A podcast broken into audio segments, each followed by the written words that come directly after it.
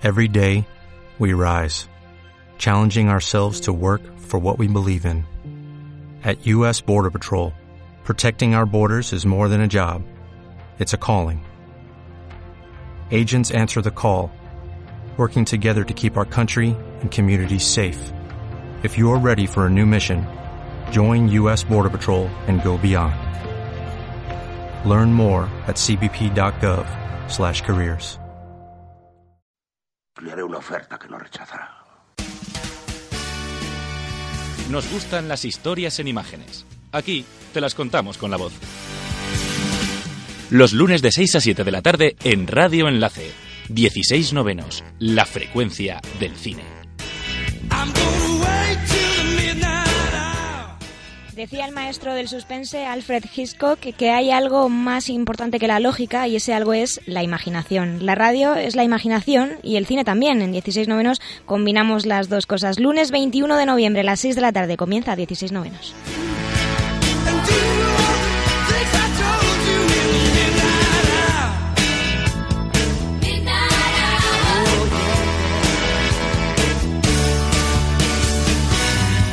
Las entradas de cine están cada vez más caras.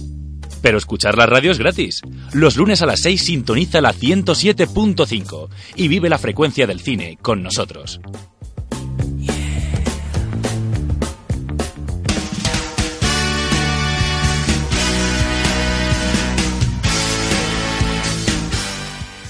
Muy buenas tardes, bienvenidos a la frecuencia del cine aquí en Radio Enlace. Para el programa de hoy tenemos un contenido muy variado. Se celebra en Madrid la Premier Week en la que se exponen por primera vez en la gran pantalla algunos trabajos cinematográficos. Uno de ellos es Backstreet Fighter. En unos minutos su director nos cuenta más acerca de esta producción.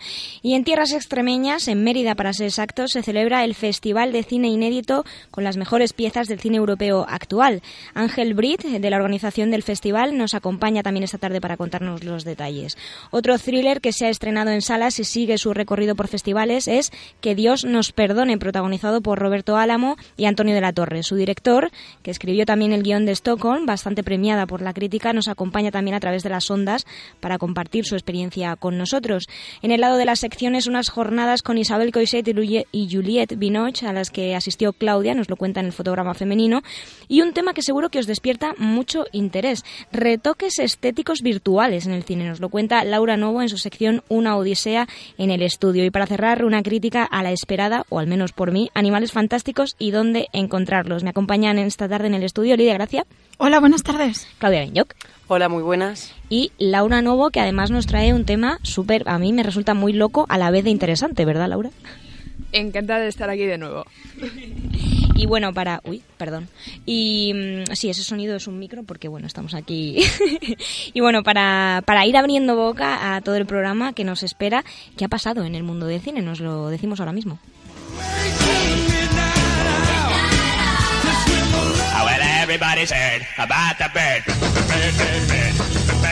Tuitea con nosotros en arroba 16-novenos.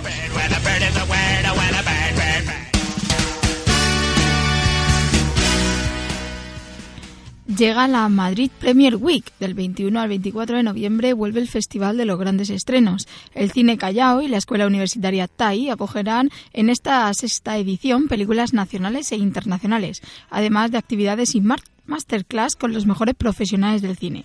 Se podrán ver títulos como Aliados, Hasta el último hombre, La Reina de España o Los del Túnel. Arranca el, el 54 Festival Internacional de Cine de Gijón del 19 al 26 de noviembre. El festival acoge un total de 15 títulos, en su mayoría avalados por premios de los certámenes más prestigiosos. Contará también con la presencia de títulos españoles, la gallega Sitixia, ya coproducción, uruguayo-española Migas de Pan, además del estreno mundial de Muna, la nueva película de Santiago Zanou, que documenta a la mujer africana en sus dificultades cotidianas.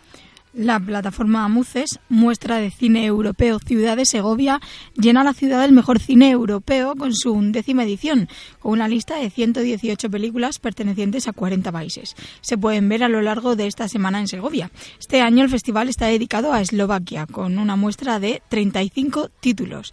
También en la sección oficial buscan el equilibrio entre géneros y también la presencia de países de alta producción e industrias con un número bajo de títulos. Y vamos ahora con los estrenos de la semana. Aliados, película histórica del director Robert Zemeckis y protagonizada por Brad Pitt y Marion Cotillard. Cuenta la vida en la Segunda Guerra Mundial de Max Batan, un espía británico que tras una peligrosa misión en el norte de África se enamora de Marianne Baussellor, un agente de la resistencia francesa. La pareja comienza una relación amorosa y pronto se casan y forman una familia, pero los problemas llegan a sus vidas cuando a Batan le notifican que su mujer es en realidad un agente doble que trabaja para los nazis.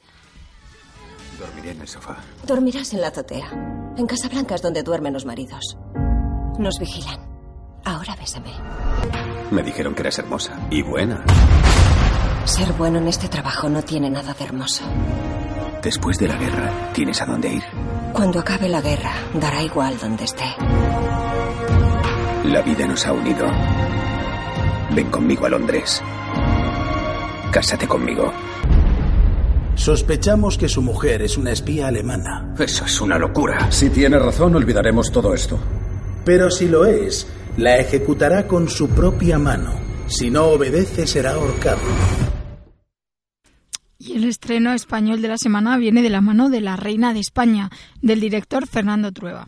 La secuela de La Línea de tus Ojos vuelve a contar con los mismos protagonistas, Penélope Cruz, Jorge Cruz y Antonio Resines, entre otros. Esta vez, con, en los años 50, Macarena García, que se ha convertido en una gran estrella de Hollywood, regresa a su tierra natal 18 años después para rodar una película y encarnar a Isabel la Católica, al enterarse de su regreso, Blas Fontiveros también decide volver a España para reencontrarse con algunos de sus amigos, aunque su presencia supondrá un riesgo para el rodaje de la superproducción.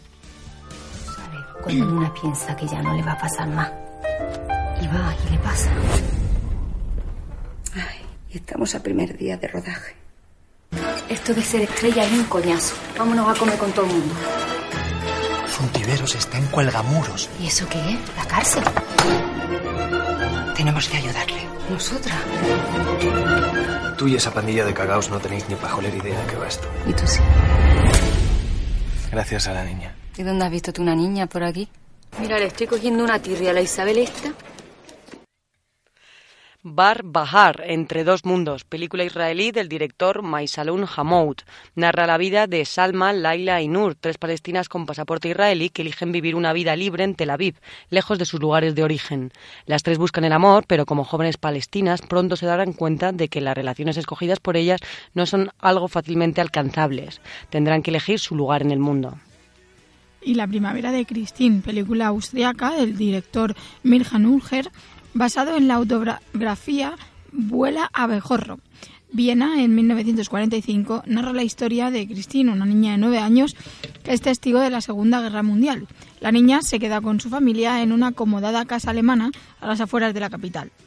Tras la derrota del ejército germano, los rusos invaden la casa en la que se refugian y aunque todos tienen miedo a los invasores, ella mantiene la esperanza de que todo irá bien y vive la experiencia como una aventura.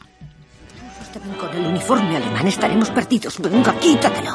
Instala la radio por ahí. Tenemos que esconderte, Walter. Sé que tenéis a un soldado en casa. No es verdad. Eres una mentirosa. Malditos borrachos. Espero que se vayan pronto. Gracias, Fritz. Eres la niña más inconsciente y tonta del mundo. Vosotros sí que sois tontos. Queríais que vinieran los rusos para que se fueran los nazis. Cristel, te has vuelto loca.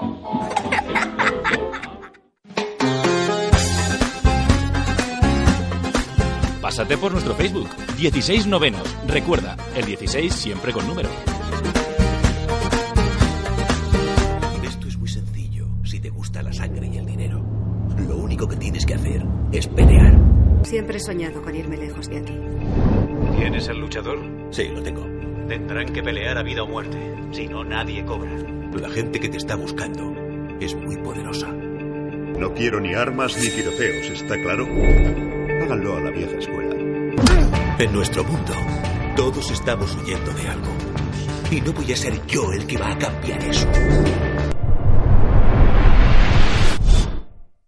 En el contexto de la Madrid Premier Week, que se celebra en Madrid, donde muchos trabajos se proyectan por primera vez al público, nos encontramos con Backseat Fighter, una película del venezolano Mario Pagano. Narra la historia de un luchador de combates clandestinos que un buen día conocerá a una prostituta que le hará plantearse su futuro.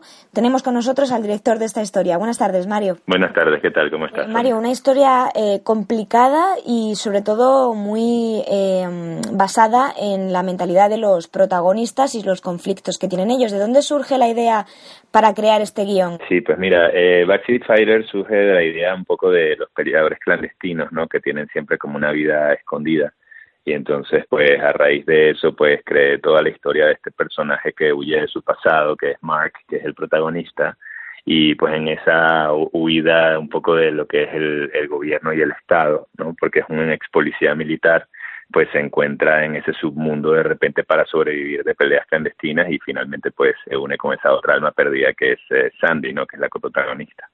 Entonces pues la idea surge un poco de eso, ¿no? Siempre pues cuando trabajo de alguna manera pues es esa primera idea que es los combates clandestinos, a partir de ahí surgió la, la historia de amor y después todo el, el todo lo que es el flashback, que es como la historia pasada de él como ex policía militar más de, creo que no me equivoco, 16 nacionalidades en el equipo de la película. Quizá por eso está rodada en inglés. Sí, mira, bueno, un poco lo que queríamos hacer cuando cuando teníamos la idea era pues hacer una película que pudiese suceder en cualquier lugar del mundo, ¿no? Entonces, obviamente pues una, es una producción española, está en inglés, también con las vistas internacionales de poder exportar el producto, no solamente que se viese en España, sino también en otros países. Eso ha sido positivo para la película hasta el momento, pues hemos estado viajando en festivales internacionales en las que se ha proyectado la película en inglés y yo creo que pues el inglés finalmente ha sido como un toque de idioma universal para, para que se pudiese entender en todo el mundo, eh, aunque estuviese rodada aquí. Por la temática de la película que nos comentas sobre los eh, combates clandestinos, eh, los actores han tenido que prepararse mucho para el papel, sobre todo el protagonista. Sí, mira, pues Iván Sánchez, que es mi socio también, productor en la película, pues nosotros tenemos la productora juntos y pues ya llevamos varios proyectos levantando. Esta es la primera película que hacemos. Y, y, pues cuando yo comencé el guion, pues le dije, porque en ese momento él estaba en México, le dije, oye, pues mira, estoy escribiendo esto, pero necesito pues dos cosas. Una que te prepares físicamente con las peleas y otra que subas de peso pues bastante, ¿no? O sea, Iván es bastante delgado con textura y le pedí que subiera más o menos como unos 15 kilos que al final, al final del día los logró, ¿no? Entonces, pues sí, mira, eh, eh, contamos con un maestro de armas que es el campeón del mundo durante siete años seguidos, un mexicano, se llama Fidel Cerda, y él ha sido pues el que ha preparado a Iván durante seis meses, está en otro proyecto de acción también y pues para la película pues él estaba entrenando pues diferentes artes marciales para que pues cuando rodáramos pues pudiera tener esa veracidad como personaje. Imagino que, bueno, eh, mano a mano con el actor protagonista, que como has comentado también es tu socio eh, en la producción, eh, os habéis encontrado las dificultades que implica lo que es mover un, proyecto, más allá de, de, rodarlo y de realizarlo, luego moverlo. como comentabas, habéis estado en muchos festivales, pero ¿os resulta complicado este paso de, de intentar llevar esta película a los máximos sitios posibles?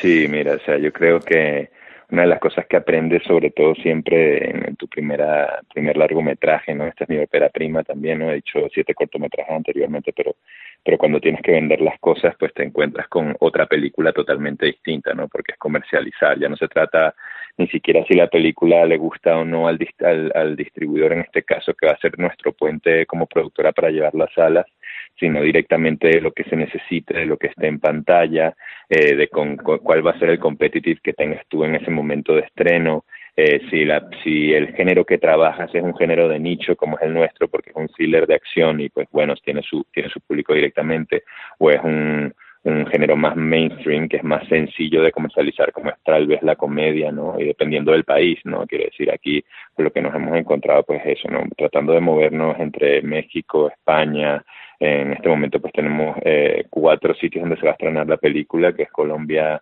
eh, Puerto Rico, República Dominicana y por supuesto aquí España, pues es una travesía, ¿no? Entra, entrar en esa, en esa venta, ¿no? Porque al final pues tú como como productor lo que te encuentras pues es eso, ¿no? O sea, cuáles son las necesidades del mercado en ese momento, cuáles son las, eh, las películas que tiene la distribuidora para distribuir, en, en ese año y, y, pues lo que lo que nosotros hemos corrido gracias a después con suerte no de, poderla eh, comercializar pero sí es una travesía totalmente distinta del rodaje de escribirla y de y de producirla no y bueno, para ese nicho que acabamos de comentar, la gente que le gusta el cine de acción, el cine de, de suspense, de thriller, eh, mm, en palabras de su director, ¿qué le ofrece Backseat Fighter? Porque es diferente al resto de pelis eh, que ha visto. Sí, pues mira, Backseat Fighter es una película llena de fuerza. Yo creo que la gente que, que va al cine no solamente la, gente que es fanática de, de, de, la acción y el thriller o el suspense, pues eh, se va a encontrar con una película que está llena de fuerza, pero que también tiene una, un fondo humano, que es lo que conecta a cualquier tipo de público, ¿no? O sea, pero sí, o sea, que decir, mucha pasión, mucha fuerza, eso traspasa la pantalla y creo que es lo que te mantiene en el asiento pegado. Pues eh, Mario, muchísimas gracias por haber participado hoy en 16 Novenos y toda la suerte del mundo en esos eh, próximos estrenos de Backseat Fighter. Pues muchas gracias a vosotros, ¿eh?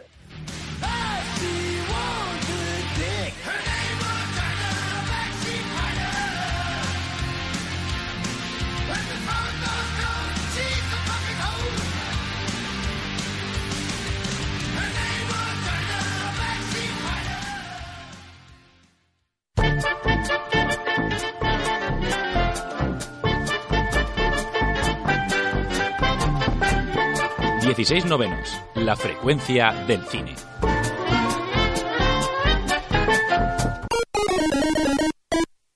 Una odisea en el estudio. Pues volvemos con Odisea en el estudio, esa sección en la que pondremos el foco sobre el papel de la tecnología en el cine.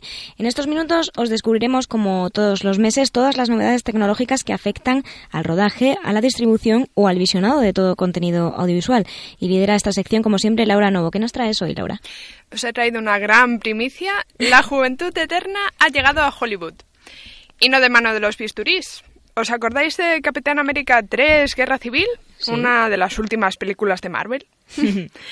Una de las escenas más comentadas, dejémoslo para no hacer spoilers en un en que era una especie de flashback, fue una en la que Tony Stark, Iron Man, aparecía como si tuviese unos 20 años. Eh, bueno, recordamos que a Tony Stark le encarna el actor Robert Downey Jr., un hombre que mm, se acerca más a los 50 largos que a los 20. Os preguntaréis cómo lo hicieron, con un doble de Downey, con algún extraño conjuro, pues no, con técnicas de edición de imágenes por ordenador. Estas se han mejorado tanto en los últimos años que ahora podemos hacer que los actores aparezcan en nuevas películas con la belleza juvenil que tenían cuando empezaron su carrera en el cine. El proceso que se siguió para rejuvenecer a Tony Stark fue el siguiente. Primero se grabó la escena con un Robert Downey cincuentón actuando como si fuese un adolescente gruñón. Luego se reunió un gran recopilatorio de imágenes de, un doble de cara más joven. Finalmente se fusionaron ambas. Ah, bueno, pues parece fácil relativamente con levantar la piel en algunas zonas y devolverle así el color a otras, pues parece como solucionado, ¿no? Claro, a eso hay que añadir que no estamos hablando de editar una imagen como podría suceder con la portada de una revista, sino de 24. Los fotogramas que hay en un segundo. Y la escena era bastante larga, de unos 3 minutos es decir, de unos 4.000 fotogramas y mis matemáticas no me fallan.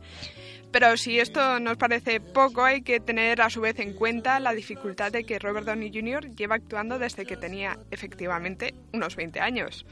Así que la gente que acudía al cine a ver la película sí que podía comparar la imagen que tenían de él, de sus primeros films, con la que veían en Guerra Civil.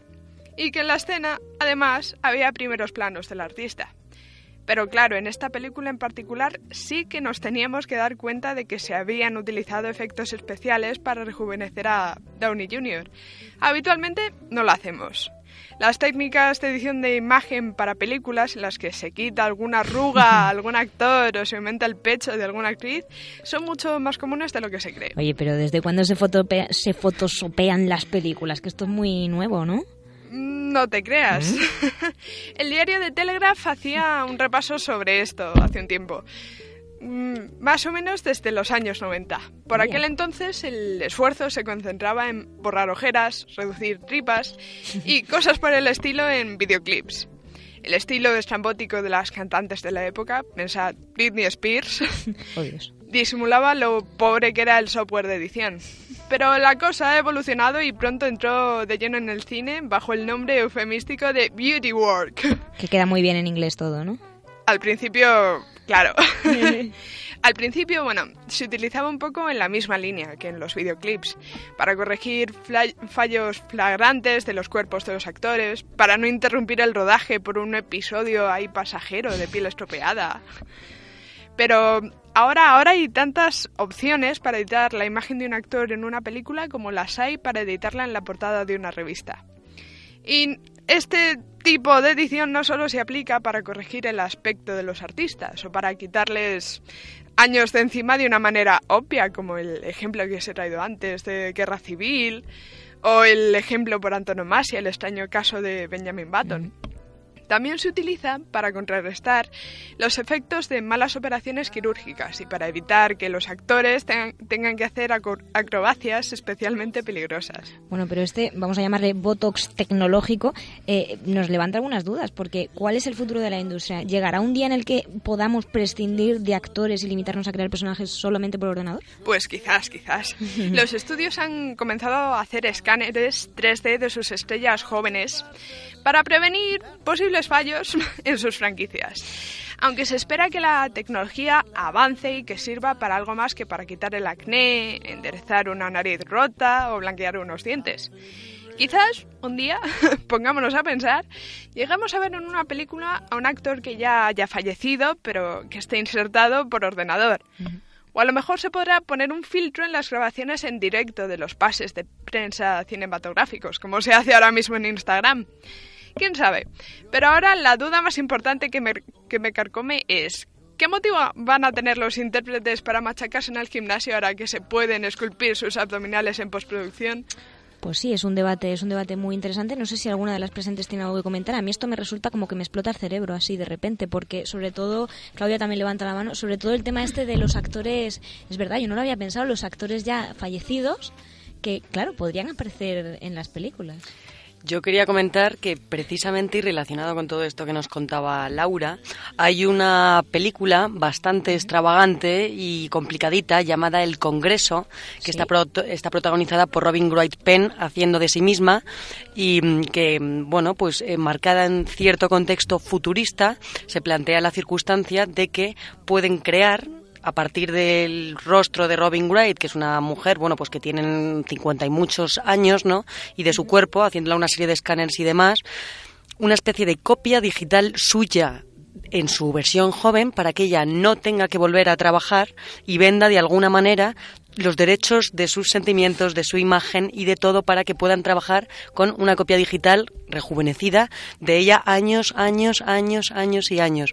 Y la película que mezcla animación y realidad es muy buena, muy filosófica además, eh, porque todos estos eh, dilemas los trata de una manera bastante profunda y, mm, bueno, y parte exactamente de, todo lo que tú estabas hablando. Sí, que no es tanta, no es tanta ciencia ficción y tanta locura. Lidia está ahí como diciendo, Dios mío, ¿dónde nos hemos Yo estoy pensando en la parte que me toca, es lo complicado que tiene que ser. Yo me dedico a la postproducción y he de decir que si ya me cuesta retocar algo en imagen, no me puedo imaginar los 4.000 o 400.000 fotogramas que me has dicho. Trabajo de Uno a uno, para que no se te vaya, para que se aparezca la anterior. Madre mía, que luego imagino que la postproducción es muy cara por algo, ¿no? Es Marvel, se lo puede permitir. Ya, eso, es eh, Exacto, sí, tienen allí a gente trabajando. Tal, Trabajo de chinos, literal. Y además es que el resultado merece, merece. Bueno, muy interesante, muy interesante esto de diseño Muchas gracias, Laura, por por, otra sección más de una odisea en el estudio. Eh, volveremos dentro de un mes con esta sección y ahora nos vamos a algo, bueno, nos vamos a una ciudad bastante antigua eh, de los romanos, eh, propiamente dicho, o sea, totalmente de lo contrario a las nuevas tecnologías. vamos a Mérida para ver ese festival de cine inédito que se celebra allí.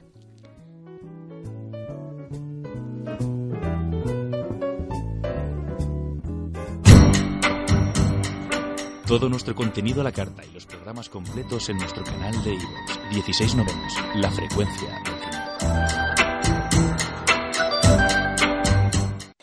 El Festival de Cine Inédito aterrizó este jueves 17 de noviembre en la ciudad de Mérida y se puede disfrutar durante toda esta semana.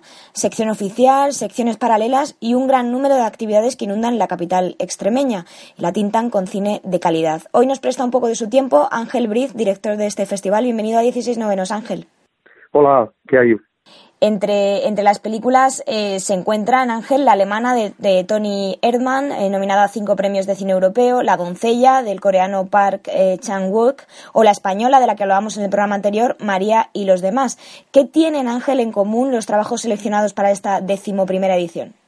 Bueno, pues la verdad es que en común, hombre, alguna cosa tienen en común, pero te quiero decir que el Festival de Mérida lo que tiene en común es que las películas tienen calidad y de una calidad contrastada que se han podido ver en otros festivales. Porque luego, por ejemplo, este año es un festival, si nos fijamos, eh, que está protagonizado por mujeres. Las mujeres son protagonistas principales de todas las películas, ¿no? Incluso eh, directoras. Eh, y, pero esto es una casualidad que simplemente lo hemos visto al final, ¿no? Porque el festival, pues, programa, mm, el Festival de Media programa lo mejor que ven otros festivales anteriores, como puede ser en Cannes, San Sebastián, Valladolid y, y la, la y luego pues este año se dan una serie de coincidencias no como bien decías también al margen de que es un festival de, de mujeres pues también por ejemplo eh, otra característica es que se pueden ver las óperas primas de tres directores como son el finlandés Juho Kuesmanen el inglés William Olroy y la española Nelly Reguera que son eh, eh, tres jóvenes directores que han hecho sus, sus películas y sus óperas primas y, además con, han sido muy reconocidas porque tanto Nelly Reguera se ha podido ver su obra en el Festival de San Sebastián, el finlandés, la obra del, finlandés Juho Kuesmanen eh, se ha podido ver en el, en el Festival de Cannes y la obra de William Elroy pues también ha estado en el, en el Festival de, de, San Sebastián. Y en fin esta otra otra de las características que hay no y por último quizás pues también el, el festival eh, ofrece mm, películas que sus países han nominado para los premios Oscar a la mejor película de habla inglesa, en el caso de Canadá, Finlandia y, Alemania, que, presentan sus películas, ¿no? la de Xavier Dolan, Todo el fin del mundo, con la que empezamos hoy el festival, y como bien decía, la de Tony Herman, la alemana Tony Herman, que al margen de, de estar en los premios en Oscar, pues tiene cinco nominaciones a los premios del cine europeo, que se van a fallar además el día, el 10 de diciembre. Y bueno, como comentas también el tema de, las mujeres y los jóvenes que tienen bastante presencia en el festival, creo que también hay actividades enfocadas a, salirnos un poco de lo típico. Por ejemplo, hay una el 25 de noviembre, si no me equivoco, eh, con el tema principal de violencia contra la mujer y otra la Noche del Terror el 26 de, noviembre. ¿Qué actividades podemos eh, disfrutar aquellos que nos apetezca pasarnos por allí a disfrutar del festival? Sí, mira, pues al margen de estas que decías, eh, hay una sección de cine de escuela que nos gusta mucho porque los espectadores del futuro son los, los jóvenes. Y todos los días, desde el día 7, hemos empezado un poquito antes porque tenemos muchas proyecciones, son 18 proyecciones las que hacemos de cine y escuela y a cada, a cada curso le ponemos una película distinta adaptada a la edad de, de los escolares o de los institutos y terminamos por, precisamente con los institutos que a los que ya les ponemos una película en versión original. Vamos a tener 18 proyecciones desde el día 7 de noviembre que empezamos hasta el día 21 de, noviembre. Y como bien dices, el día 25, coincidiendo con el Día Internacional de la Eliminación de la Violencia contra la Mujer, pues vamos a, poner, a poder ver la película india La estación de las mujeres y luego pues vamos a debatir con gente de aquí, de la ciudad, del, del Instituto de Igualdad, de la mujer y de algunos de nuestros premiados este año con los premios Mirada, que son periodistas y que han trabajado en el mundo de la mujer, pues vamos a aprovechar para que después de esta película hagamos un debate coloquio. Y luego el día 26 otra actividad paralela que tenemos es este año, al, después de cerrar el festival con la gala de clausura de todos los años, pues hemos hecho una actividad relacionada, la hemos querido relacionar con los jóvenes para que vean el festival desde otro punto de vista y así, el, una vez que termina la gala, a las 10 de la noche, va a iniciar lo que llamamos la Noche del Terror, que se compone de dos actividades. Una primera, que es un paseo, una ruta de leyendas que mm, vamos a tener por en algunos puntos de la ciudad, sobre todo por el río Guadiana, eh, una ruta a la que se pueden apuntar los, los jóvenes que quieran, en la que se van a contar leyendas de, terror de, de, la ciudad, de diversas épocas de, transcurridas en, que, transcurrieron en, Mérida. Y luego a partir de las 12 de la noche pues vamos a poder ver cuatro películas de, dentro de un ciclo de, de cine de terror, una maratón que llegará pues hasta las 8 de la mañana y que quiere ser una alternativa al, al botellón, ¿no? Eh, bueno, eh, Ángel, nosotros, ahora que mencionas lo de la versión original, nosotros que vivimos en Madrid eh, conocemos la versión original y no es nada nuevo ir a ver una película en estas características, pero para el resto de ciudades de España esto es algo más complicado porque no es tan fácil conseguir que, que, os pongan películas en versión original. Si no recuerdo mal, habéis conseguido una, vamos, un acuerdo con Cinesa para poder acercar este cine en versión original a vuestra región. Sí, mm, lo hicimos hace ya cuatro años que empezamos y al margen de que con Cinesa colaboramos en el festival, pues la verdad es que sin ellos no sería posible hacerlo por su porque el festival puede verse en una proyecciones de gran calidad en, las en las salas de Cinesa. Al margen del festival, todos los años el Cineclub y Cinesa proyectan una película en versión original todos los lunes y eso lo llevamos haciendo durante cuatro años y la verdad es que estamos muy satisfechos porque la respuesta del público pues es muy interesante para una ciudad como Mérida de 60.000 habitantes pues está bastante bastante bien. Y la verdad es que mm, Mérida es una ciudad que se tiene que sentir muy satisfecha en cuanto al cine porque al margen de tener seis salas de, donde se puede ver cine comercial todos los días pues en, el resto de el resto de la semana, todos los lunes mm, pueden ver los aficionados que quieran una película en versión original que proyecta el, el Cine Club y otra película que proyecta la Filmoteca en su sede en Mérida en los jueves. Yo creo que mm, pocas ciudades así, incluso capitales de provincia, pues tienen la verdad la, suerte de, que, tenemos nosotros, ¿no? De poder ver todos los días, dos, todas las semanas, dos películas distintas en, en versión original. Bueno, aquí donde lo oyen, para quien no, para quien no lo sepa, Ángel eh, es una pieza fundamental para que la ciudad de Mérida eh, pueda tener este cine del que habla, cine no comercial o no tan extendido, que no suele llegar a las salas, porque si no me equivoco, hace unos años eh, tú mismo abogaste por llevar este tipo de cine a la capital. Sí, bueno, fue una idea de, que tuvimos algunos compañeros del Cine Club, que teníamos un programa de, de, radio precisamente en el que hablábamos del cine y decidimos hace 10 años, ahora 11, que había un tipo de público que podía, al que podía gustarle eh, un cine que, se saliera de lo comercial también, ¿no? Que nosotros, pues bueno, como aficionados al cine, nos gusta todo tipo de cine, ¿no? Pero pensamos que esa parte tampoco había que cubrirla también, ¿no? Y entonces pues fundamos un cineclub con la idea esa de, propiciar que en la ciudad se pudiera ver otro tipo de cine. Tuvimos la suerte de que inmediatamente salieron unas ayudas de la Consejería de Cultura para, para asociaciones culturales y nos presentamos a un festival que lo llamamos inédito porque no teníamos ni idea de lo que íbamos a hacer, ¿no? No sabíamos si ponerlo inédito, inaudito, porque ni siquiera, lo único que queríamos recoger esa ayuda que nos iba a llegar y empezar a hacer cosas y tuvimos la suerte de que nos, nos, dieron esa ayuda y con esa ayuda, pues en, nada, en un mes aproximadamente que teníamos de tiempo antes de que terminara el año, pues montamos nuestro primer festival y a partir de, ahora surgió, de ahí surgió todo. El, al poco tiempo, pues mm, al margen del festival pensábamos que eh, teníamos que ir avanzando. La sede de la Filmoteca también llegó a Mérida entonces por aquella fecha. Empezaron ya a verse todos los jueves una, una película en versión original y luego con el tiempo pues pensamos que podíamos, eh, podíamos avanzar y propusimos a Cinesa una colaboración que, como digo, empezó hace cuatro años y que desde entonces pues continuamos tanto en el festival como en las proyecciones de los lunes. Pues Ángel Briz, primero muchas gracias por prestarnos tu tiempo y segundo muchas gracias por eh, acercar el tipo todo el tipo de cine a todo el mundo para que para que todo el mundo pueda disfrutar de este arte que al fin y al cabo es un arte aunque muchos no, no lo consideren así. Muchas gracias por participar hoy en 16 novenos. Muy bien, muchas gracias a vosotros.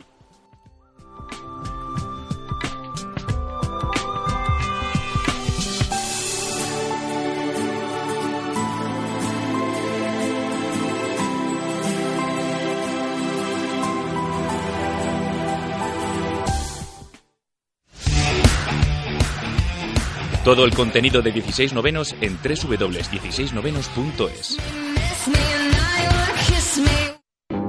El fotograma femenino. Bueno, el pasado sábado, dícese ayer, se celebraba la primera entrega de la beca eh, Women in Action, que es uno de los premios de carácter eh, anual cuya pretensión va a ser, bueno, eh, prestar tributo y reconocer con una dotación económica la labor importante de mujeres destacadas de diferentes ámbitos. Y la primera galardonada de esta edición de inauguración era la actriz francesa Juliette Binoche. Aquí ya sabéis todas, porque lo he repetido hasta la saciedad innumerables veces, que es una artista a la que yo profeso una idolatría eh, bastante, bastante, bueno, iba a decir demencial, pero... Eh, roza la enfermedad, que, roza, que roza la enfermedad, exactamente. Con lo cual, gracias a Lidia, además, no sabes la gratitud eh, que tengo pendiente para contigo a lo largo del tiempo por esto, porque fue la que me informó, pues pude, vamos, pude asistir a las jornadas. Entonces, las jornadas estaban compuestas por dos bloques de actividades diferentes. El primero era por la mañana, que era una introducción en forma de masterclass con la directora Isabel Coiset, que recordemos que ha trabajado con Juliette Vinos en la pésima y fallida eh, Nadie quiere la noche. Y luego eh, por la tarde, bueno, pues se llevaba a cabo la entrega del premio y una entrevista que dirigía la propia Coiset con, con la intérprete, ¿no?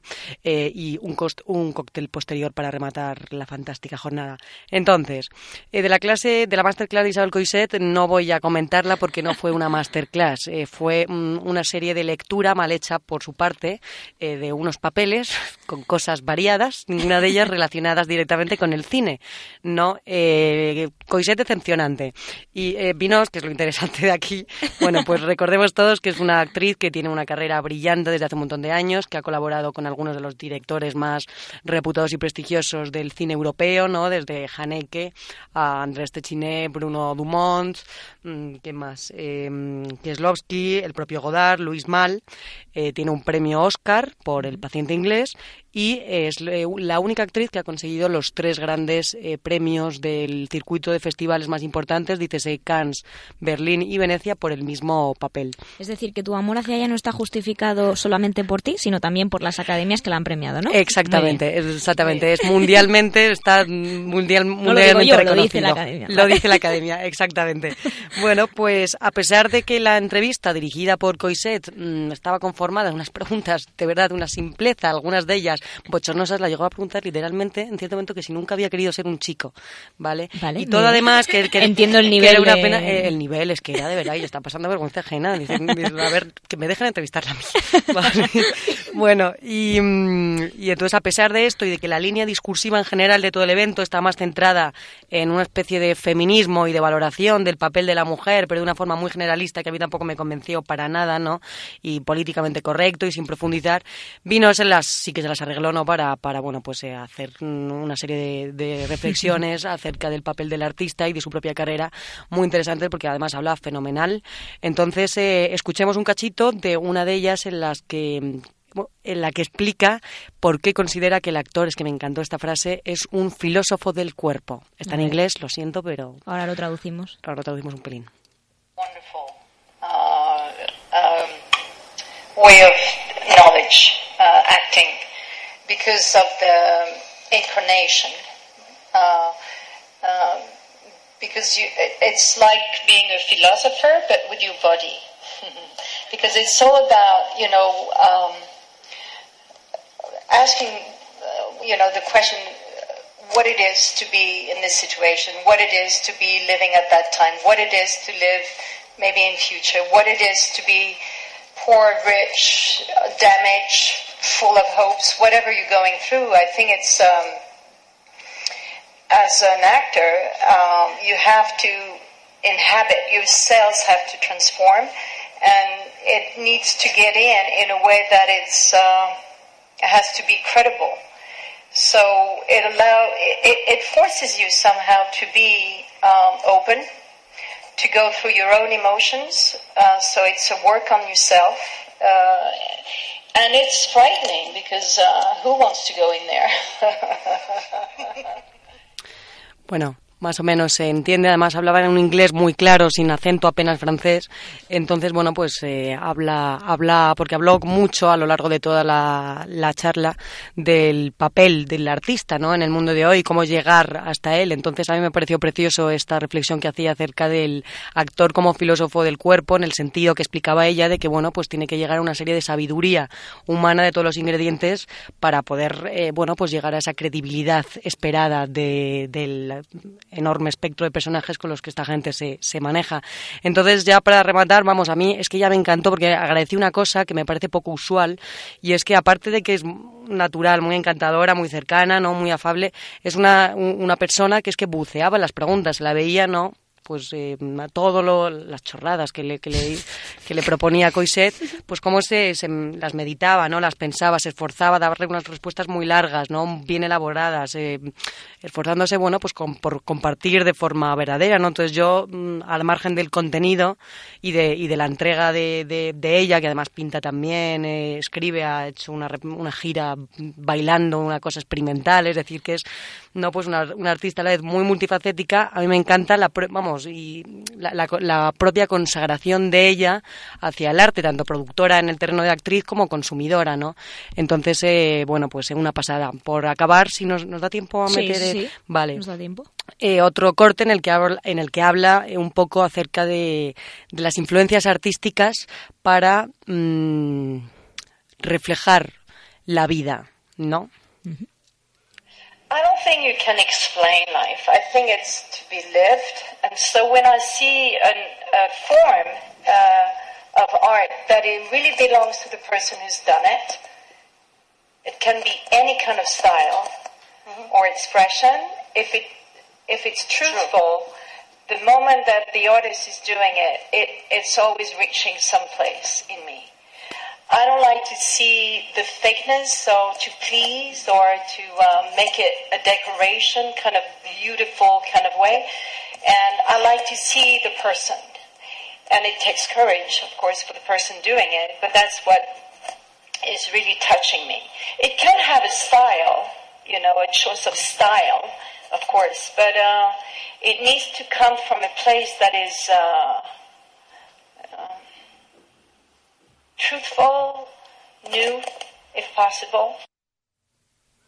Bueno, pues ya está. ¿Qué más decir? Lidia, ¿Qué yo más te que- agradezco muchísimo la oportunidad que me has dado porque de verdad que la disfruté como una enana verdadera. Luego en el cóctel eh, estuve intentando ver si la veía por ahí. Eh, gracias a Dios no lo hice porque de reconocer esto como anécdota un poco en el terreno de, de lo superficial del, del evento, es que el vino que daban eh, era eh, muy fuerte, yo no comí nada en todo el día y mm, salí un poco trastocada, con lo cual casi me alegro de no haberme la cruzado y haber hecho el ridículo delante de, bueno, pues uno de mis ídolos máximos.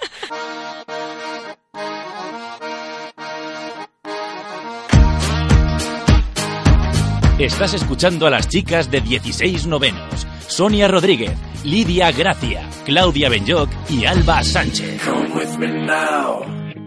¿Qué ha pasado? La señora oyó el timbre, fue a abrir. Cuando vio que querían robarle, intentó cerrar, pero el agresor empujó y terminó entrando. ¿Qué tenemos? Causa de la muerte, fuerte traumatismo en la base del cráneo. Prensa nacional, local, gratuita, nada de nada, ni una puta referencia. Y ahora además con la visita del Santo Papa. Esto lo vamos a resolver nosotros cinco y aquí no ha pasado nada.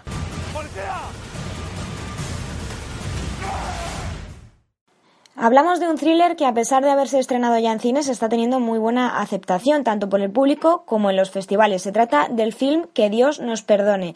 Protagonizada por Antonio de la Torre y Roberto Álamo, la historia se desarrolla en pleno movimiento 15M en Madrid, coincidiendo además también con la visita del Papa a la capital. En este contexto, dos inspectores deben encontrar a un posible asesino en serie. Al otro lado del teléfono nos recibe esta tarde Rodrigo Sorogoyen. Bienvenido a 16 Novenos. Hola, muchas gracias. Buenas tardes, Rodrigo. Para quien no lo recuerde, Rodrigo Sorogoyen dirigió la perturbadora cinta Stockholm. ¿Cómo ha sido el salto de una producción con los mínimos recursos como es Stockholm y escenarios eh, limitados a de repente plantarte en pleno centro de Madrid con un thriller? Pues no sé cómo fue, te puedo contar las cosas que ocurrieron, pero claro, no tengo la varita mágica de saber por qué.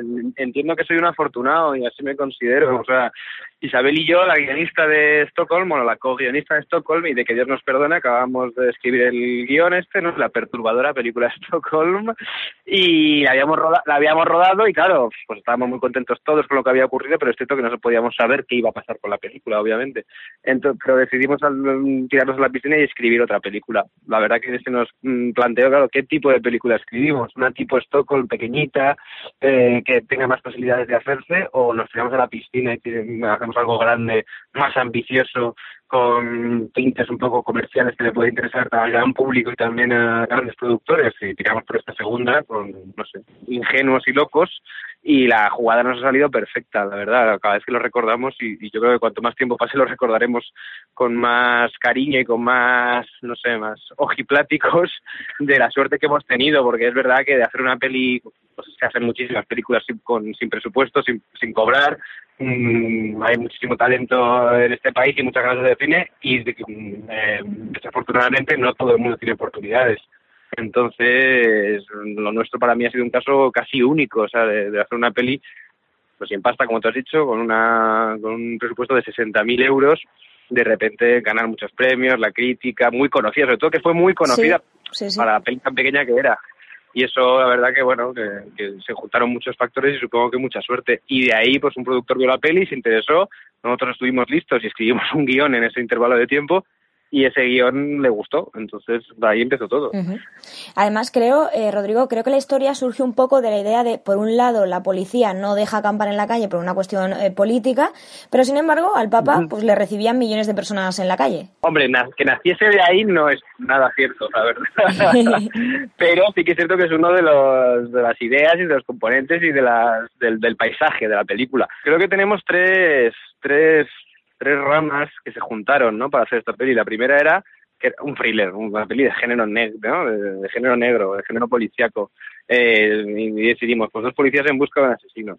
Que es clásico, ¿no? De, ese clasicismo luego hemos intentado ser originales y, si seguimos hablando de la peli te, te, cuento en lo que creemos que hemos intentado ser originales. Luego nos inventamos o elegimos, mejor dicho, un contexto y el contexto es este, es el del Madrid del verano del 2011 cuando el Papa vino y en el centro de Madrid se vivían situaciones a diario rocambolescas, eh, interesantes, graciosas, también dramáticas, eh, violentas también, porque, bueno, como todo el mundo sabe, el país estaba en crisis, la ciudad, la capital de España estaba en crisis, eh, viene el Papa con, con, todas las puertas abiertas, obviamente, con un millón y medio de peregrinos a pasar calor los pobres que estaban encantados, pero no sé si veáis las imágenes que estaban eso deshidratados y invadieron el centro de Madrid, obviamente, con un millón y medio de personas en el centro de Madrid, es una bestialidad, la gente que estuvo aquí seguramente estará de acuerdo conmigo.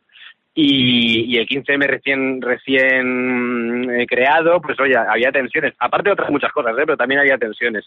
Y luego un calor en agosto en Madrid que a todo el mundo sabe que es insoportable. Se nos ocurrió que, que podía ser muy interesante que dos policías persiguiesen a un asesino o sea, tuviesen algo mm, bastante dramático y difícil que hacer en ese contexto eh, de caos. Y luego el, la tercera rama era el tema del que queríamos hablar, que nosotros queríamos hablar de la violencia en los seres humanos, algo que nos fascinaba, para mal, obviamente, eh, como, como, el ser humano es capaz de, hacer daño ¿no? a, la gente, bueno, a la gente que más quiere y también a la gente que no conoce, ¿no? Pero ser, ser, ser violentos de por sí. Entonces nos dimos cuenta que, que, todo tenía que ver, que obviamente dos policías persiguen a un asesino, pues un asesino es alguien que, asesina, que, que, comete actos violentos, pero lo que nos gustaba de repente era relacionarlos y que esos dos policías también fueran violentos de alguna forma, ¿no? Con, con otros seres y además el ambiente que elegimos y que decidimos usar también eh, respiraba violencia. Entonces de repente vimos que todo cuadraba. eh, Rodrigo, cuando se trata de crear historias eh, tan centradas como decimos, lo que estamos hablando, en la psicología de los personajes, para bien o para mal, eh, ¿cómo se consigue que todo case y que no dé la sensación de irrealidad? Porque a lo mejor a veces es complicado hacerlo además creíble, que el espectador se lo crea cuando está en la butaca. El propio, ya sí, una de mis principales preocupaciones, bueno, con Isabel desde el guion y luego en la dirección igual, que todo fuera verosímil. O sea, hacer a dos policías persiguiendo asesinos en serie en Madrid, en, cine español, pues, a mí lo primero es, me da un poco de cosica, ¿no? De, no creo que vaya por un buen camino eso. Entonces, eh, ante tal reto, que ya se ha hecho, ojo, no, no somos los primeros, ¿eh? Pero que ya, que ya era como que tiene que ser todo verosímil, todo, todo, todo. O sea, cómo visten, cómo hablan, las cosas que ocurren, cómo funciona esta policía y a la vez teníamos que ser permíteme la palabra, espectaculares en el sentido de que tiene que ser un thriller que, que enganche a la gente. Entonces, el, el principal reto era ese. ¿Cómo me preguntas tú? Pues no lo sé, intentando a la, a la hora de hablar, de cómo hablan, pues poniendo la oreja, intentando dialogar de esa manera y luego trabajando con los actores para que utilicen las palabras o la jerga o el lenguaje o las expresiones que creemos que la gente de la calle y normal, como tú y como yo, vamos, eh, utiliza. A la hora de, de, la, de, de cómo se comporta la policía, eh, cuál es el modus operandi, pues hablamos con policías y nos dicen qué es lo que, cómo trabajan pero luego hay que ir más allá, es de no, esto es lo que se, esto es lo que se supone que hay que hacer. Nosotros hablamos con policías que nos decían esto es lo que se supone que hay que hacer y esto es lo que se hace, porque es distinto. Nada, es un es investigación y es horas y es eh, y sobre todo es cariño, yo creo, al trabajo, ya bueno y tener en la cabeza saber lo que quieres. Como lo que queríamos era verosimilitud, pues eso. Claro. Eh, imagino que para ti ha sido una grandísima experiencia eh, rodar con dos actores, como son lo son Roberto Álamo y de la Torre, que son capaces de hacer casi de todo en la gran pantalla. Sí, es un lujo. Antonio Torres estaba desde el principio en el proyecto y cuando dijo que sí, que el tío tardó, porque le, le daba mucha mucho respeto interpretar a un tartamudo y tardó en, en, aceptar y en lanzarse a la piscina y luego lo, lo abordó, la verdad. En cuanto entró para mí fue una alegría brutal. Vamos, luego trabajando con él puedo, puedo asegurar que es el mejor actor español ahora mismo del momento.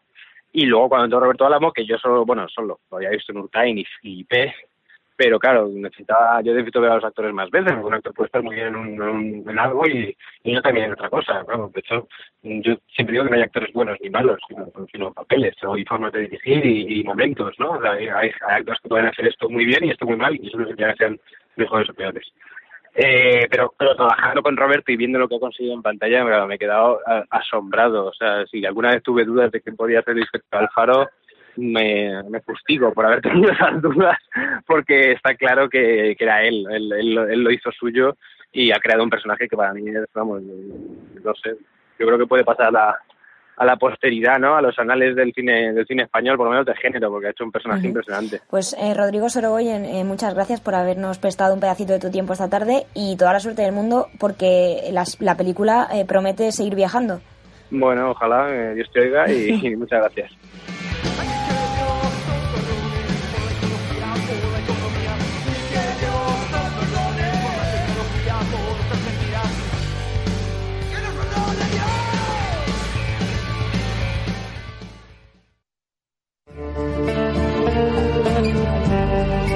Cata del Cine.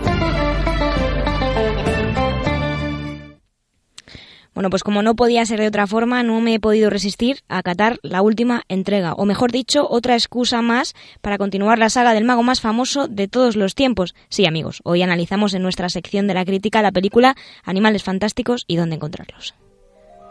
Hace 24 horas que sabe que un mago sin registrar ha soltado bestias mágicas por Nueva York. Sí. ¿Dónde está ese hombre? Así que usted es el de la maleta llena de monstruos, ¿eh? Las noticias vuelan.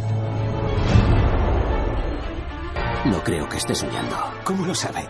No soy tan listo como para inventarme esto. Algo está amenazando a nuestra ciudad.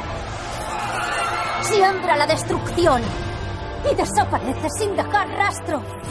Las brujas viven entre nosotros. Se agota el tiempo, señor Scamander.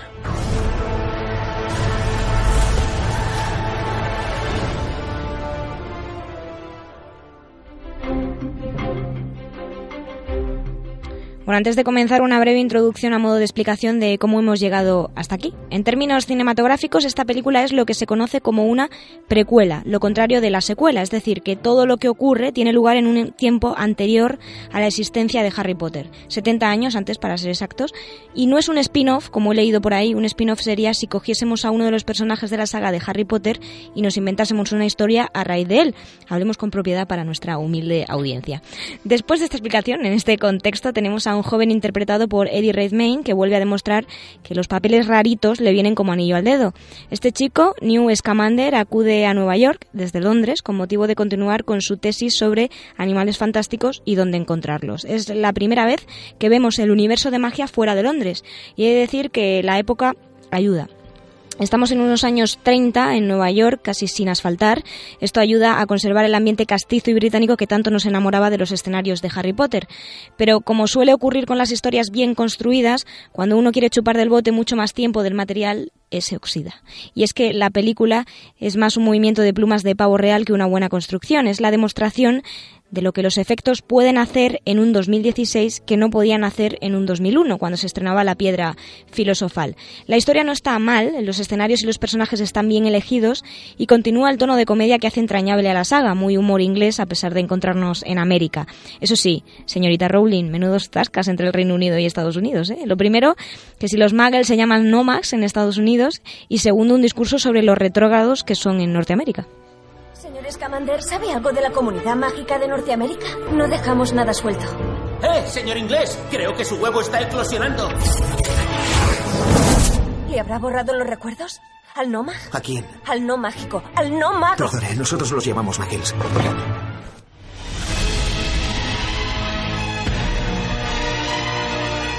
Pero bueno, que conste que yo ahí estoy de acuerdo y a pesar del Brexit siempre defenderé a los británicos sobre los americanos. Volviendo al tema de la película, creo que todo el mundo que la vea podrá apreciar que la historia se sostiene gracias a que en el imaginario del espectador hablamos de un mundo ya creado y me explico, si no tuviésemos las bases del mundo mágico creado hace ya 15 años, muchos aspectos de la trama no, tendrían ningún sentido y la historia se caería por su propio peso.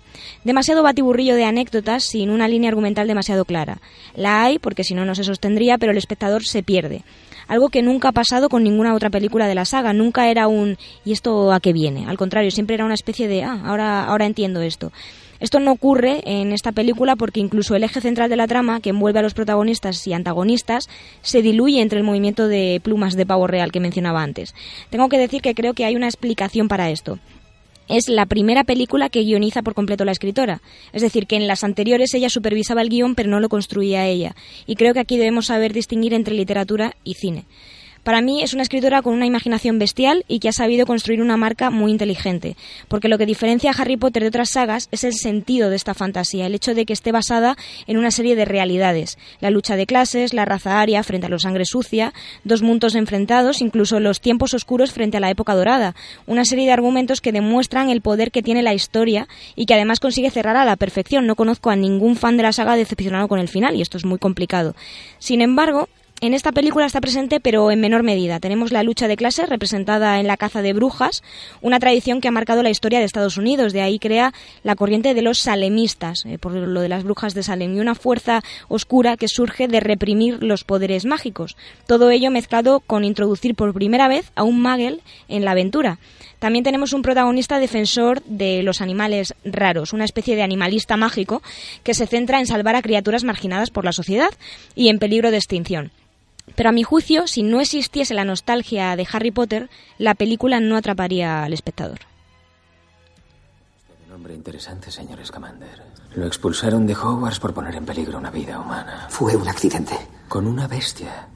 Y aún así uno de sus profesores se opuso firmemente a su expulsión. Eh, dígame, ¿por qué Albus Dumbledore le aprecia tanto? No podría decírselo. Y soltar a un montón de criaturas peligrosas aquí ha sido otro accidente, ¿correcto? ¿Por qué iba a hacerlo deliberadamente? Para exponer al mundo mágico. Para provocar la guerra entre el mundo mágico y el no mágico. Una masacre por el bien común. Sí. Así es. No soy uno de los fanáticos de Grindelwald, señor Graves. Y volviendo a lo de antes, creo que se ha dejado llevar demasiado por la literatura y no tanto por una construcción de guion cinematográfico. Es como la guerra imperante entre los escritores y los periodistas. Los segundos no se cansan de insistir en el que el periodismo no puede haber literatura propiamente dicha. Pues lo mismo ocurre con el cine. No se puede uno saltar a la torera los puntos que enganchan al espectador e introducir todo tal y como aparece en el libro. Insisto que esto es una percepción propia que es discutible, pero podría ser una de las razones que explicasen que, sea un poco floja. Habrá que esperar, puesto que seguramente habrá más entregas de esta nueva saga. Desconcierta un poco además ver a caras tan conocidas como Colin Farrell y Johnny Depp en un universo que siempre ha sido de actores como Elena Bonham Carter, Alan Rickman, que en paz descanse, o la eterna Maggie Smith en el papel de la profesora McGonagall. Eso sí, tiene puntos muy positivos. Lo primero, la capacidad imaginativa y de diseño para crear a todo este tipo de bestias o animales fantásticos que aparecen a lo largo de la película. Todas ellas tienen elementos de animales ya existentes, pero lo cierto es que están muy bien diseñadas a nivel de efectos. Por otro lado, no estoy segura de si para la creación de las criaturas como los elfos o enanos que aparecen se han utilizado un 100% de ordenador, pero apostaría que sí, porque distan mucho de lo que fueron en las primeras películas. Se nota la calidad, pero creo que el hecho de que en las anteriores entregas fuesen caretas especiales y actores enanos reales le aportaba más realismo, eh, valga la redundancia, a las criaturas. Pero no sé si es percepción propia o simplemente es que ha sido así. Por último, la banda sonora compuesta por James Newton Howard es tan sobresaliente como siempre, la misma que estamos escuchando de fondo durante toda la cata. Especialmente una pieza de jazz que aparece al final de la cinta y que te transporta al Nueva York de la época. Esa y una pieza con la letra compuesta en el contexto mágico que representa los clubs subterráneos y clandestinos que aún existen en las ciudades tan míticas como Nueva York.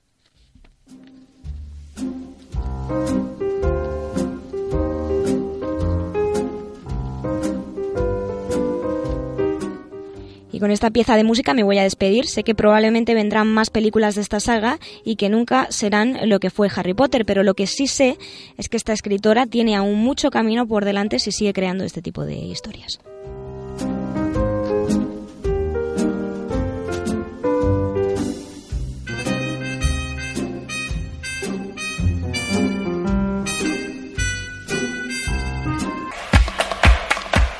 Somos 16 novenos, la frecuencia del cine de Radio Enlace.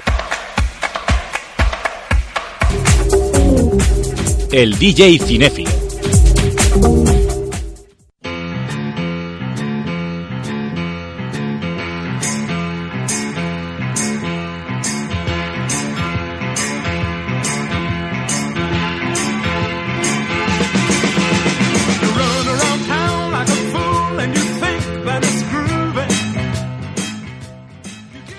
Bueno, y siguiendo con el buen rollismo de la semana pasada, me quiero despedir hoy con este DJ cinéfilo que os traigo de la canción de la banda sonora de la película Filth el Sucio. Esta canción que suena se llama Love Really Hurts Without You de Billy Ocean. Reconozco que esta canción no es original, original de la película, porque como digo es de Billy Ocean, y su compositor, el de la peli, es Cliff Manson, que envuelve al fin con instrumentales que te meten directamente en la psicología del personaje. Pero como este es un programa libre, he preferido poneros esta movidita que también aparece. Y para terminar, solo os recomiendo encarecidamente que veáis esta película Gamberra, pero que da mucho que pensar. Os digo, Filth el sucio.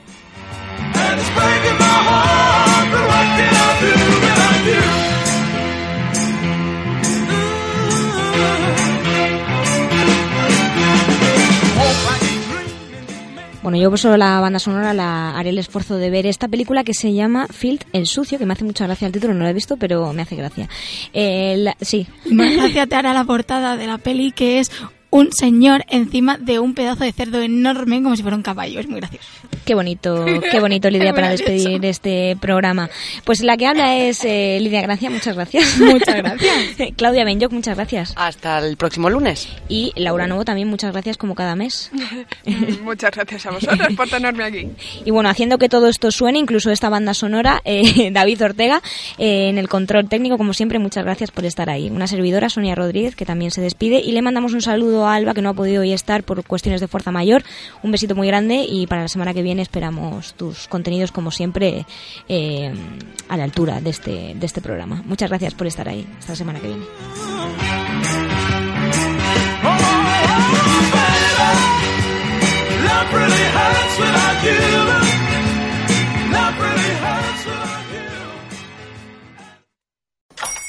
Hola, buenos días, mi pana. Buenos días, bienvenido a Sherwin Williams. ¡Ey! ¿Qué onda, compadre? ¿Qué onda? Ya tengo lista la pintura que ordenaste en el ProPlus app. Con más de 6.000 representantes en nuestras tiendas listos para atenderte en tu idioma y beneficios para contratistas que encontrarás en aliadopro.com. En Sherwin Williams somos el aliado del PRO.